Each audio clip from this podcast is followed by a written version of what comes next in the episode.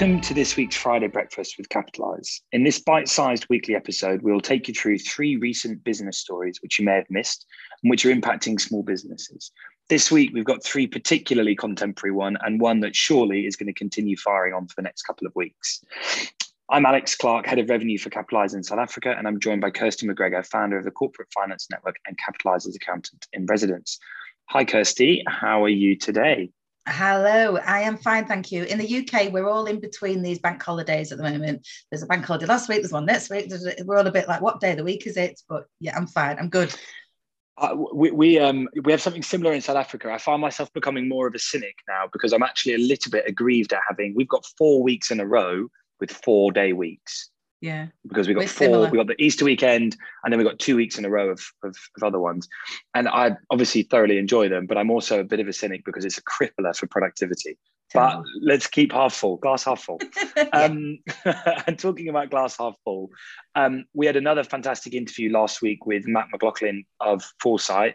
It was yourself, Kirsty, and um, Ollie on the podcast. So, um, you know, it sounded great having listened to it. I really enjoyed it. Um, but tell me a little bit about um, about you know your takeaways and and what uh, yeah what, what you guys enjoyed it as was. the hosts with Matt and it was um the reason that we ended up getting Matt on the call was because I laughed out loud at something that was in the leveling up white paper. Uh, but you know, I've kind of got egg on my face because actually it is happening already. This thing, and I was absolutely astounded. But um, anyhow, Matt was uh, great at explaining it, and also a wider discussion about the current situation in, in the VC private equity markets for SMEs in the UK. And Foresight private equity are a smaller cap investor um, and they're particularly active across lots of different regions, which is why I really like them as well. They're in different parts of the UK. Um, and they are looking in particular for MBO teams who are going to be buying out founders who will want to retire from a fairly solid business, but it may not be suitable or the owner might not want to sell it into the trade. So if you've got clients who might be looking to exit in the coming years, then Matt gave some brilliant tips about how to start discussions about that transition early and what any VCs will be looking for. There are other VCs that are in this the same space as well. But it's uh, well worth a listen. Yeah, and I think the key takeaway there is early. You know, yes. I think we we know that generally speaking, SMEs and business owners lead things until the last minute. It's a big yeah. problem we see with the funding space as well. Um, and so if you know if if anyone takes anything away, early, early, early, early, we'll say it yeah. a few more times. But talking about looking to the future and talking about um, being uh, proactive in your strategy, um, I think the first news story you've got, um, Kirsty, fits in quite nicely with that theme. So um, kick us off. And yeah, where are we starting this week? So, funnily enough, actually, Kate Nicholls features in each of these episodes, each of these articles I've chosen. She's she seems to have been all over the press in the last couple of weeks. So, Kate Nicholls is um, Hospitality UK, uh, and you know shouts for the uh, the retailers, the pubs, the restaurants, um, in that space. Um, and you know, she's she's great. In fact, we did an interview with her on a previous season of the podcast. Really worth listening back to that one. She her knowledge is phenomenal. Um, but this first article is about Netflix. It was in City AM. Uh, and it was about the you know car crash now of the valuation that Netflix have just had um, you know disaster at the moment with losing hundreds of thousands and millions of subscribers as consumers are voting with their feet very, very rapidly with the cost of living increasing and um, pulling on their own purse strings. They are immediately cutting out luxury items of which they, they believe Netflix is one for them. So what Netflix are having to do is they are looking at alternative revenue strategies, in particular, you know, advertising for them, which they've said they would never do, but they are now having to consider that. And also that leads me into um, again just talking about the economy the uh, you'll have probably seen it was quite wide widely um, publicized in the in the telegraph and, and other newspapers this week uh, the, the, imf uh, the international monetary fund have predicted that uk growth um, will will be weaker than any other country in the in the G7 um, so that wasn't a particularly positive news story, but there's definitely you know slower growth stories um, around, and it just made me think that I know none of our listeners are likely to be advising Netflix, but uh, you will be advising you never businesses. know you never know. Could be. I need to find out who the auditor is. Um, you never know. But there will be other businesses that are in absolutely similar situations where their product is is maybe a luxury or discretionary product to consumers or you know they're in a supply chain that ultimately ends up with consumers. So there are going to be changes and businesses have to be agile. They have to be able to react quickly. And this is where i'm looking here at you know, our, our clients of our, our listeners. What can you do for them that's more strategic reviews, um, looking forward, considering what might happen to the market for them, you know, getting much more involved in, in that side of forward looking rather than, you know, the historical reporting that we're so good at. Do you know, I mean, this is a super hot topic, right? Netflix has been all over my news feed today. I'm sure by the time that this podcast is released in the morning, there will be another evolution, right? With with more things changing. But it's um, you know I think it's a very very interesting um, article. There's a lot of people casting ideas and thoughts as to why people are moving, why people are leaving. Um, you know, I think as you said, they've lost 200,000 already this quarter. They're forecasting perhaps losing 2 million customers. It's one of the first periods in time where they've not posted, you know, significant revenue growth, cost of content production, etc., is going up. And I think you know there's a good spin from them around it's an increase in cost of living there's you know, you know macroeconomic uncertainty at the moment etc but i think there's also just a general point here of and i read a fantastic piece on linkedin and if anyone would like it then please hit me on linkedin and i'll share it with you about how you would look at netflix as an investor and one of the threads that this guy unpicked amongst many was that there's just this general growth in competition out there at the moment of streaming yeah. platforms. And if I take sport as an example, you know, there is a, a general apathy at the moment around the fact that as a subscriber, in order for you to get all of the different content that you want, you need to have three or four different yeah. streaming platforms. If you want to watch rugby, you need to have BT. If you want to watch, I don't know, F1, you have to have Sky. Some of the rugby's on Amazon Prime. If you want to watch American channels, you've got to find a way of getting hold of like ESPN. If you want to watch whatever it is, is it, you know, yeah. there's a bit of apathy at the moment that you end up having five different platforms and sport is more than the eight pounds and nine pounds a month for netflix and so i think people are looking at how and where do they cut costs but i think also there is just this general um, lack of value that, that's really being presented by some of these um, these people, some of these businesses. I saw a great meme about Blockbuster versus Netflix at the moment, right? And then the, the kind of too big to fail mindset of, you know, Netflix mm-hmm. has released a little bit of content recently. They've released some cool Ryan Reynolds films, but actually the general stuff that's coming out is is not as good as it has been in the last two or three years. So it's mm. it, it's an interesting dynamic. I think looking to the future, as you said, is important. You know, you have to be confident that if you're going to do a Netflix Lite, almost like Spotify, you're going to make more revenue from the adverts you bring in than you are from the subscription loss of people that are moving away from a paid sub mm-hmm. to a free one. It's a yeah, interesting, um, interesting shift, and I think it's a um, a shift when you look at business here that is also kind of prevalent in the second story that you've brought for us today. Um, and the second story, Kirsty, is more on the line of working from home, right? And the shift that we're seeing in that dynamic. Yeah. Well, this is this one surprised me, but I suppose it was inevitable. But um, I kind of got into the mindset that this hybrid way of working is going to be the way we go. Uh, it, it's it's settled. It seems to be working for most businesses in in some way. Um, but no, here we go. Jacob Rees-Mogg has has come in uh, as the Minister for Government Efficiency. What a title that is!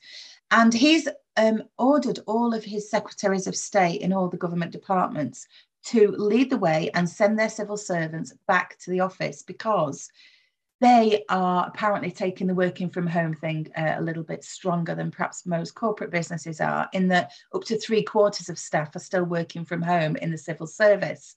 And, um, you know, I know that's a fact with uh, a lot of, um, you know, people that I know that work in various council departments locally or even government government offices, um, they are, you know, really 90% of the time working from home. So is this now going to shift everybody back into the office a bit more than we have been? And um, of course, hospitality bosses, and this is where Kate Nicholls comes up again. Um, she's very keen that we're all back into the city centres and the uh, the town centres, and also the nighttime industries, City AM uh, were um, were quoting the Nighttime Industries Association, who um, are all saying the same thing. You know, they want strong, vibrant city and town centres, and they're necessary to spur on this economic recovery. So mm. I'm just hmm. wondering, by September, are we very much more going to be seen as you know working more from the office? Just something to watch, really, and interesting to see what accountants do as well. Mm, do you know, I think I read this story, and we'll stay away from from commenting on the uh, protagonist in in the in the article. But I just thought the whole construct of it was a bit ridiculous, having been through what we've seen in the last twenty four months and the kind of and everybody I would imagine that's listening to this podcast will have felt some of the repercussions of this kind of great res, uh, resignation that, that's been unfolding.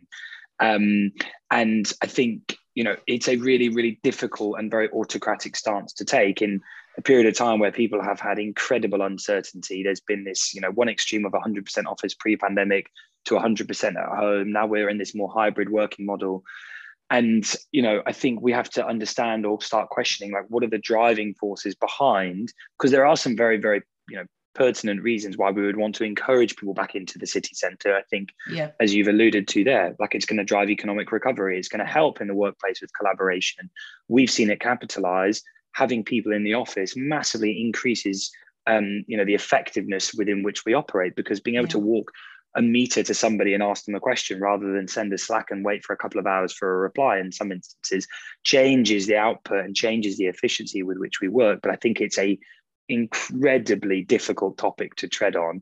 And I think mm. it's one we all have to walk through very, very carefully. And I think as, as you had mentioned right at the beginning of the story, we seem to have found a pretty good hybrid balance with people being in office, people being around each other, but also having the ability to, to lock themselves away at home and I find I work very well at home. When I'm in the office, I love it and I would rather be in the office. But I know if I'm in the office versus when I'm at home, it's two very different working days for me. Yeah, absolutely. I mean, we've talked about working from home so so often on these podcasts um, over the mm. last few months, but uh, this one interested me just because I thought mm, maybe we're going to shift back a little bit more. I can't imagine it happening before the summer because now everybody starts to gradually, you know, start going off on holidays and different things. So yeah, maybe maybe September, October, we might we might see that. But let's wait and yeah. see. And, and I think it will necessitate a change in the urban landscape a little bit as well, right? Um, yeah, yeah, yeah. And you... look, city centres are struggling, but town centres are thriving actually because people are meeting more locally rather than mm. the hmm. major city centres in the UK anyway. But yeah, we will Indeed. we will start to say start to say. BBC was my last story, uh, but again, I think it's been covered quite widely. In that now, this is a proposal. So, government proposals for new laws and new powers uh, take years to end up becoming enacted. So, this isn't going to happen overnight. But this is around the Competition and Markets Authority, who I do think need a little bit more power to their elbow um, on, on quite a few areas, to be honest. Um, and this is one around um, reviews, fake reviews in particular, um, which of course review sites are now becoming more and more important for all businesses, actually, accountants as well as all of their clients. Uh, not just the the Amazon review for the the books, but now it's just gone massively wider, and it's very much part of our uh, psyche uh, and what we do as consumers when we're buying. And this is where the CMA are potentially going to be able to award compensation directly to consumers and also impose financial penalties worth up to 10% of global annual turnover, which I thought was a pretty hefty fine, um, or up to £300,000 in the case of an individual. Um, for three particular areas, it looks to me like they're trying to concentrate on. One is where businesses pay for fake reviews, uh, which I originally read as like positive reviews on their own products on sites such as Trustpilot or Google or even LinkedIn. Uh, but also, I saw that as um, I've seen in the in the case of uh, restaurants in particular, where there have been fake reviews left by competitors giving bad reviews of restaurants. So uh, hopefully that will be, that will stop as well because I think that has been quite yeah. damaging for, for some businesses.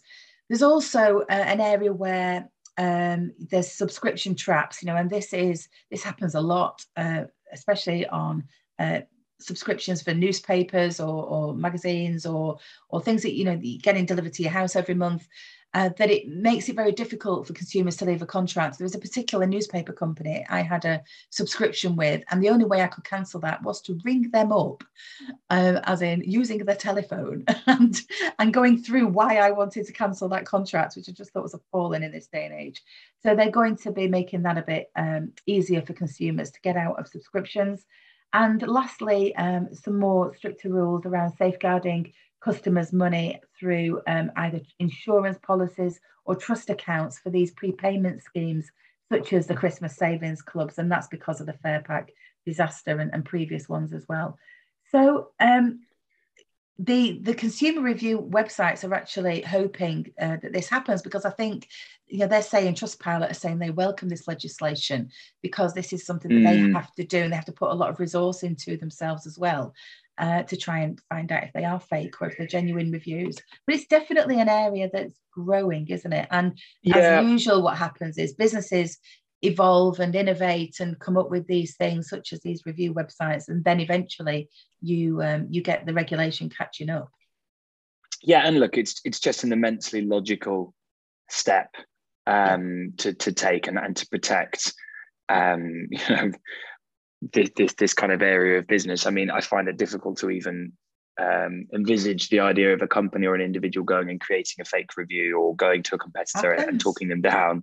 Because yeah, it is just i mean it's just dishonest and you know ethically or morally wrong in my view but i understand that there are different ways to skin a cat um, which also might be morally wrong but we'll we'll save that one for another podcast. But i think as you you know you touched on fine of 10% of, of global turnover is a hefty fine. It's a serious fine. So it shows that you know there is a, a, degree of you know meaningfulness behind it. And i think the same thing is true with contracts. I mean it's uh, it, it's no secret isn't it that a lot of big companies try and tie you into contracts in one way or another and, and kind of had lots of hidden um, you know barriers to, to stop you from getting out. I always think of it as when chandler and ross and friends try and end their gym subscription yes. and end up um, end up not being able to do so um, but it's yeah, I mean, it's it's just a logical piece of, of legislation, and I think um, you know it, it, would certainly do do well, and and you know it's going to be uh, keeping the consumer at the heart of it all. So, three um, really good uh, news stories this week, as promised. Thank you very very much, Kirsty, and I think all three of them carry different um, you know different points of uh, of kind of discussion, and you know the the Netflix one at the beginning, you know, is certainly a continuation in our consumer behavior pieces. You know, there seems to be lots of changes in that market at the moment. And you know consumers really are for the first time in in in a long time having their voice heard in however it is they're choosing to to kind of execute that. But as always it's now time for my fun story. And yesterday thursday the 21st of april was the queen's 97th birthday which is a staggering feat um, and in perfect timing for what's to come um, later in this year. I think it's in june isn't it? Which is the platinum um, jubilee. The toy maker Mattel um, is responsible for making, uh, who is responsible for making Barbie, has announced they're releasing a Queen Elizabeth II Barbie doll, which is, I've seen a picture of it. I think we said before the podcast, Kirsty, you've also seen the picture of the doll that's going to come out. Um, it looks quite good. Kirsty's telling me she's 96. So not 97. I'm not wishing too many years away. That's me reading too fast before the podcast. Um, but you know a, a, great day and a great doll and, and very nice to see um, you know the queen having a barbie um, coming out later in the year so that brings us to the end of this week's podcast um, and here's a reminder for those of you that are new to Capitalise and haven't come across us before. Our vision, very, very simply, is to help small businesses and their advisors to have transparency and control over business finance. We want every small business to be able to identify the risks that they might face, explore how they stand from a credit perspective, and choose the right type of funding that's going to fit their business goals and ambitions. For those of you that are regular listeners to the podcast, please don't forget to rate and review the podcast. And of course, subscribe to make sure you get all of our future episodes hot off the press as they land in your podcast app on a Friday morning. Next Friday, we're also releasing our latest interview with Glenn Foster, who many of our listeners will know from his time as the UK and EMEA sales director for Xero, as we explore his new gig at Libit I'm going to say it wrong, and we'll get him to correct us when we have the podcast next week, Friday. But I think it's Libio, and what opportunity this presents for accountants when we look at how to tackle payments um, for your clients as well. So, as I said, don't forget to tune in next week. Um, and also explore our back catalogue of interviews. We mentioned the great one we had with Matt last week, and there's been a, a, series of really, really good ones that kind of predate that as well. All of the tips and tricks in there are relevant for not just you as accountants, but also how to help your SME clients as well. For more information about Capitalise and the general uh, Future Positive podcast, please do check us out at www.capitalise.com. And once again, thanks for listening. We'll be back next Friday in our new format with an interview uh, for more business stories across the week. to come the week after. So thank you, Kirsty, for joining me once again. Looking forward to our next week.